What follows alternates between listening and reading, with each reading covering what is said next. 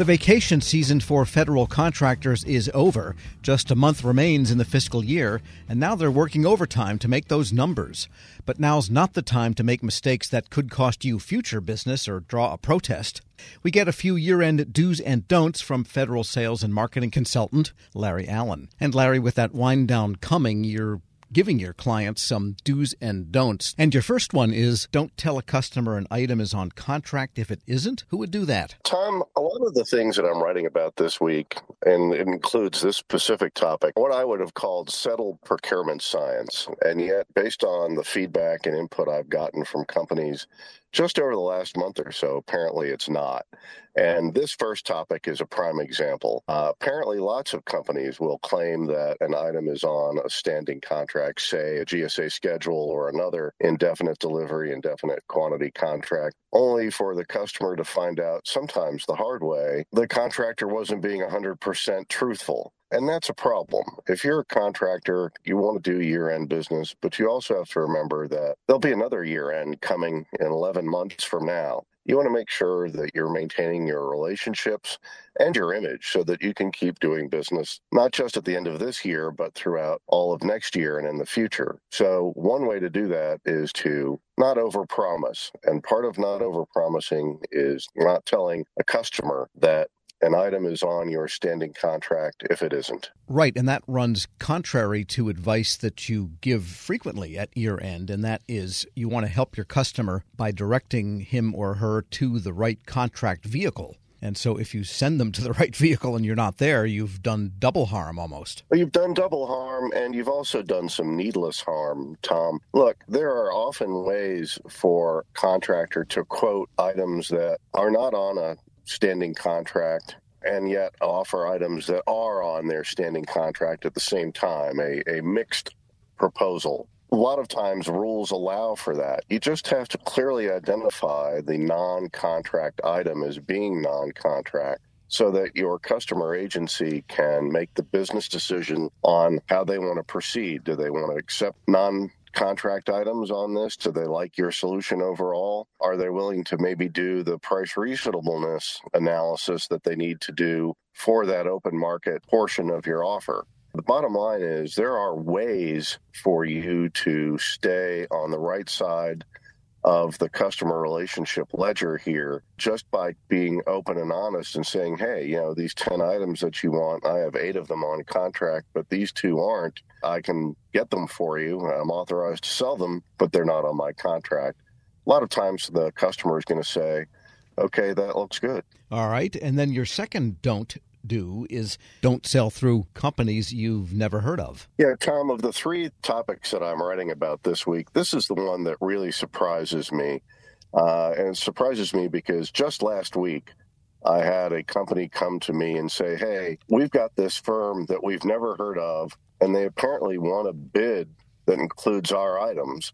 What do we do? And my advice was, don't sell through companies that you don't have a standing business relationship with. The bottom line, Tom, is that the company that called the firm that ended up touching base with me were out offering something for sale that they had no business offering for sale. They had no relationship with the O E M. They had no letter that allowed them to be a reseller. They just said, hey, you know, here we see, in this case, it was a state, a very large state. This state wants a lot of this equipment. Let's go ahead and bid on it. They won the bid, and then they turned around to the contractor and said, you need to supply us with that item because we won. And my advice is never do business with a company like that. Look, you might be able to get that one piece of business with the state, but you don't know this company's reputation. You don't know whether they've got people that might be proposed for suspension or debarment, for example. You don't know whether or not they've got other business issues, whether their credit is worthy. Stick to the companies that you have established business relationships with. And if you had a company that bid something of yours that shouldn't have, chances are you've got a reseller or maybe your own internal capability to reach out to that customer agency and say, hey, look, here's what happened. We're happy to fulfill the order and get it for you the right way. We're speaking with Larry Allen, president of Allen Federal Business Partners. Yeah, because you don't want people that could sully your reputation because of something you don't know about theirs. And then with respect to dealing with customers, you're telling folks, don't try now for that introductory meeting. This is not the time to get acquainted with a new customer. It really isn't. And it's not that most federal customers don't want to talk to you. I've certainly found over the course of my career that, as a general rule, federal agencies like having interactions with contractors. They want to have an understanding of what the newest market offerings are, what are the trends in the commercial sector, things of that nature. But there's a time and a place for everything, Tom, and the time for those discussions is not now when buyers are busy trying to get projects they've already got committed for this year out the door. That's true at the end of every federal fiscal year, but it's particularly true this year when Congress passed the appropriations bill six months late. We really compressed the time for agencies to get those new acquisitions out the door, to get the new items, get the new projects started. So that's what those customers are busy doing now. There'll be time in November and December, and even really through next April or May, to have those introductory discussions, the what's new for the twenty twenty-three model year type of discussions. But trying to get those meetings now is just going to identify your company as one that doesn't really understand the market dynamics of the market that they're trying to sell into and potentially upset somebody that you really don't want to upset. There'll be time for those introductory meetings later. And that also goes for trying to initiate discussions with new industry partners, too. So your industry partners, they're out busy trying to sell and close business as well. They might like to hear from you about what your latest solution is, what your new capabilities are, but that has to wait until the, after the end of the fiscal year as well, Tom. And it will come. In the meantime, do business the best way you can and realize that, you know, if you don't get it for this busy season, you do the things you're supposed to do, you'll be able to be in good position for next year. And you do have one do-do for federal contractors, and that is know what your sales force is actually telling customers, because everybody's desperate to make those numbers at the year end, and salespeople, well, you just need to know what they're saying, huh? Tom, that's exactly right. And I don't mean to pick on salespeople. Where would we be without salespeople? Salespeople are an important part of government business, and you rely on good salespeople to make sure that your company has a good reputation, is reaching out to the customers you want them to reach out to. However, it's certainly been my experience that sometimes salespeople will overpromise. They want to get the commission in. They want to get the business in by September thirtieth. And more than once, that's led to some, let's say, creative things that the contracts department then has to either find a way to make work, or they have to go back to the salesperson and say, no, we can't do it this way. And then the salesperson has to do the last thing that any salesperson wants.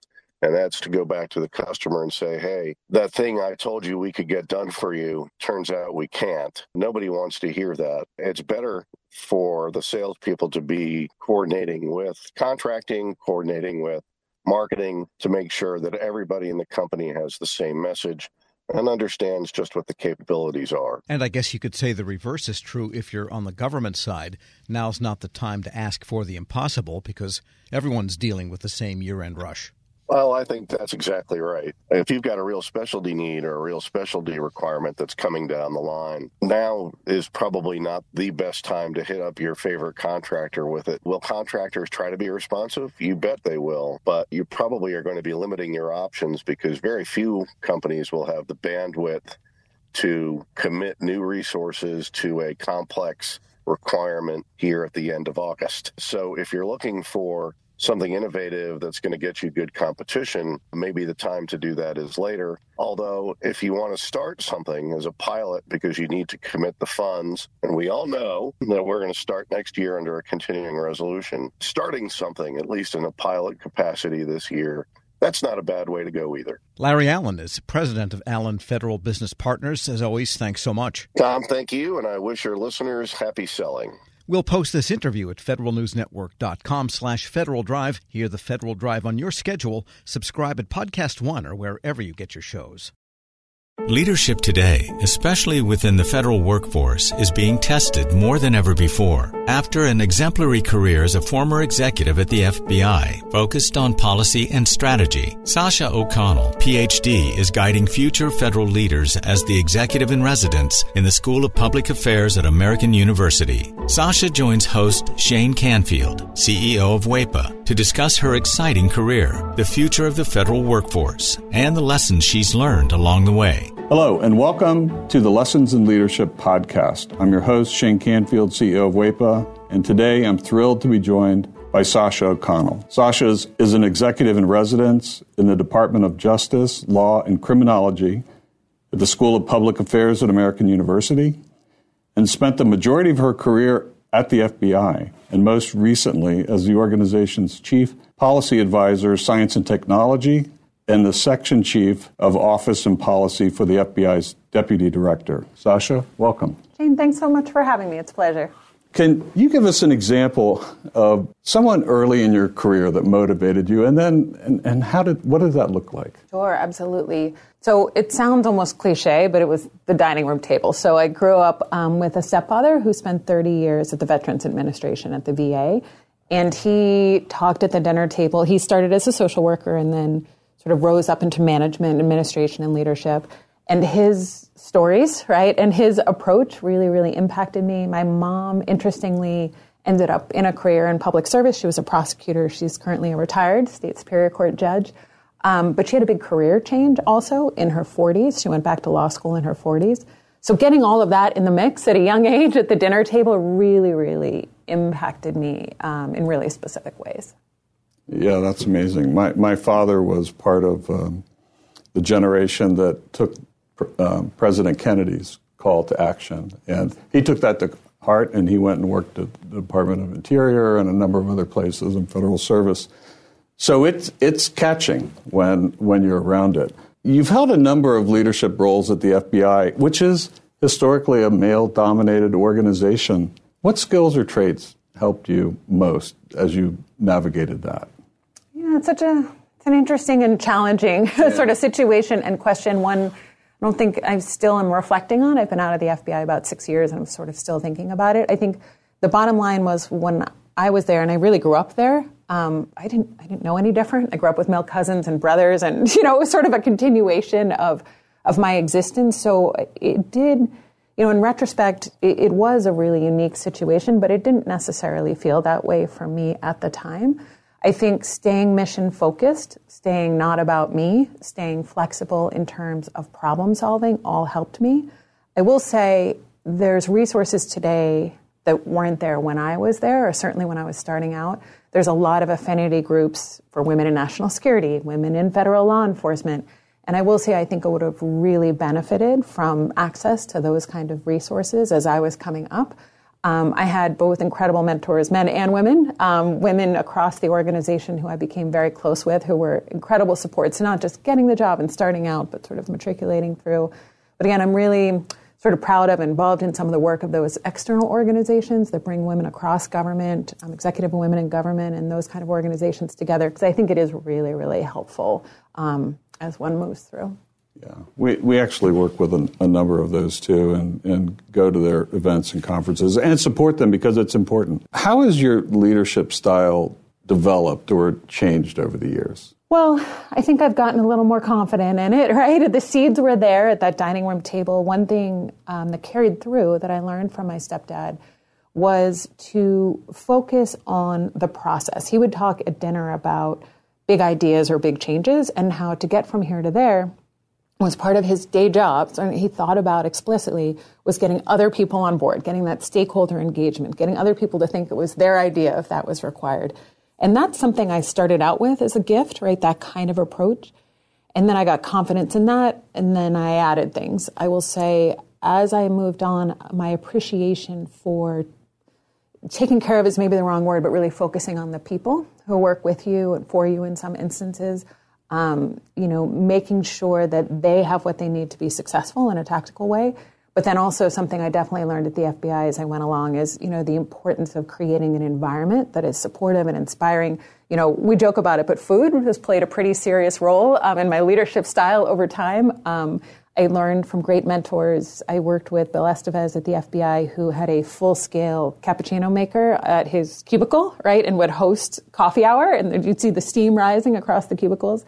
Um, I worked with a, a great friend who used to carry hot frittatas for breakfast celebrations or on the, on the metro, right, in one of those sort of coolie bags. Um, and so I, I've sort of, I think it's been additive in terms of learning, gaining confidence in my approach, and then adding these pieces as I go that I've certainly learned from mentors and colleagues. And clearly you never let anything get in your way. You were mission focused, as you mentioned, and you just got the job done no matter what was in front of you. Well, I wish, I wish, Shane, it was, it was that easy. I mean, I think we had a lot of success. Um, One thing has always been my approach when starting out as a leader, too, is to solve near-term problems. I always say sort of deliver short and then you can push them long, right? So we we don't always succeed in those long-term goals or those, you know, sort of blue-sky ideas as leaders we want to achieve. Um, but we deliver on those short-term pieces, right? And you get that buy-in from the stakeholders. And then often you can push toward those bigger dreams, hopes, aspirations, and goals. Um, I would like to say I was one hundred percent on both fronts. I'm not sure your characterization is one hundred percent accurate there, but I'll take it um, in this in this sense. Looking back, what what's one piece of advice you might have given your younger self when you first started? Yeah, it's it's interesting today too. Working with students, I get that chance, right, to give my essentially my younger self um, advice every day. And one thing we talk a lot about, and I wish I had thought more explicitly about, is really, it's about calibration, right? And so I always think Emeril Lagasse would say, like, a stove has dials for a reason, right? It's not like all hot or all cold. And I think it's the same here. In some ways, in my career, I had to learn to tone it down, right? And to, you know, certainly at the F B I, sometimes you need to take that back seat at a meeting and wait to be invited to the table. And that's really the appropriate way to build rapport, relationships, and trust. Other times, I needed to learn to tune it up, right, to up the volume a little bit. Um, I had a wonderful boss, Dave Schellendorf, who we were in a meeting together with big bosses at the F B I once, and I was working for Dave. And we left the meeting, and we were walking back to the office, and I made a point. I don't even remember what the point was now. And he stopped in the hall and said, "Why didn't you say that in the meeting? You're not helping me, right? Telling me this now. Now I have to go back and fix this." And I re- realized, so well, sometimes you have to tone it down, sometimes you have to tone it up, and that modulation, that sort of volume control about when to lean in and out, if you will, um, that's, you know, even just thinking about that explicitly for folks starting out, I think is really helpful because it's not one size fits all. Right. I, I totally agree and understand that. It isn't one size fits all, and a lot of leadership is described in bumper stickers, sayings, and I don't think that's realistic. I think it's situationally dependent, and you have to be self-aware and aware of your circumstances to adjust. That's well said. You're training the next generation, or helping to train them, federal leaders through A U's School of Public Affairs. How, how do we encourage, how do you encourage young people to answer the call of federal service? You know, I'm so lucky at A U. We we draw in, right, students who are primed for this um, and who are passionate when they walk in our doors.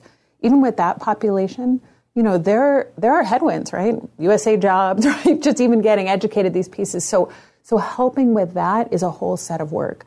I'm also really passionate about, as you point out, reaching out to a diversity of folks who haven't even thought about these careers as careers. I had a conversation with a young woman the other day, and she was talking about law school. Is I'm, I'm fully supportive of law school. And I said, "Have you ever thought about a career in, in federal service?" And she said, uh, "Isn't that for old people?" I said, uh, um, okay. So, you know, I mean, there's an education to do, right? Clearly, she's never seen the softball leagues, you know, down in the mall or kickball or any of the fun we all have in town, where we certainly did when we were younger. But I, I really try, again, podcasts like this and other venues, to put myself out there and really talk about what it's like, the opportunities I had at the F B I to be in the middle of the mission space, and to explain that the federal government needs all kinds of skills, right, and diversity of thought, right, and diversity of people. So, so there's that sort of working with the group that's primed for us, and we need to help them get over those barriers, get in, and then stay, and stay um, engaged and passionate. And then there's reaching those new audiences. And there's a lot of work both places, but it's a lot of fun to work with young folks who are passionate about it. So I'm really lucky in my current job. And career civil service is a great path if somebody wants to take it. Our board is one hundred percent S E S level career civil servants. They are all dedicated. They have a real passion for what they're doing. They could go work anywhere, but they choose federal service. And there's no place, I always tell young folks who ask me about it, there's no place you're going to get the level of responsibility quickly as you do in federal service, right? And, and yeah, sometimes things move slow. It's supposed to move slow, right? We talk about the reasons for that, too. But there's there's really no other industry. Maybe some startups you might get this experience, but really where you can be in the middle of mission space, whether you're passionate about the environment or national security or healthcare, you know, public health, and you're going to get in there quickly, um, and you're going to get in the mix and get exposure, experience, and opportunity for impact that's really unlike any other career. Perfect. Well, thank you, Sasha, and thanks to everyone for listening. I'm Shane Canfield, and this has been the Lessons in Leadership podcast. Talk to you next time. Reconnect with a carpool or vanpool. Even if you're commuting just a few days a week, Commuter Connections can match you with others that live and work near or at the same place as you. Prefer taking the bus or train? There's never been a better time to reconnect with transit. Plus, you have the added comfort of knowing Guaranteed Ride Home is there for any unexpected emergency for free. For more options, visit commuter connections dot org or call one eight hundred seven four five RIDE. Some restrictions apply. Your story. It lives in River City, where you can enjoy a metropolitan vibe and a small town feel, where we set the standard for service and looking out for one another, where there's so much more than steak in our thriving food scene. Your story is the story of Omaha, told by those who live it and love it, whether that's helping you keep up with the Cornhuskers or creating the content you crave. And here in the Omaha World Herald is where it comes to life. Omaha World Herald, where your story lives.